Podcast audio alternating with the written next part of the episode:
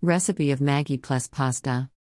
Ingredients we require 2 cups, large, of pasta, fusilli slash penne. 2 packets of Maggi. Boiled matar slash peas, half bowl. Chopped tomato, 1. Chopped onion, 1. Salt, 1 tablespoon. 2 slice of cheese. Refined oil, olive oil, 4 tablespoon. Smith & Jones pasta masala, 1 packet. Let's start with the method. 1. Add water 4 cup to a pan. Boil the water. 2. Add the pasta to the pan. 3.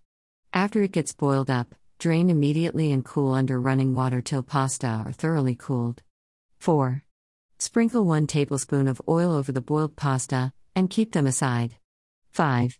Same for the Maggi, we've to cook it halfway without adding tastemaker to it. 6.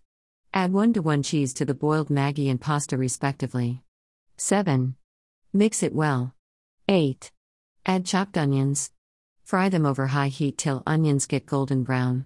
9. Add the boiled matar slash peas, low down to medium flame 10. Add chopped tomatoes and fry them well. 11. Add some salt, based on our taste. 12. Add the Maggi tastemaker and Smith & Jones pasta masala and mix well. 13.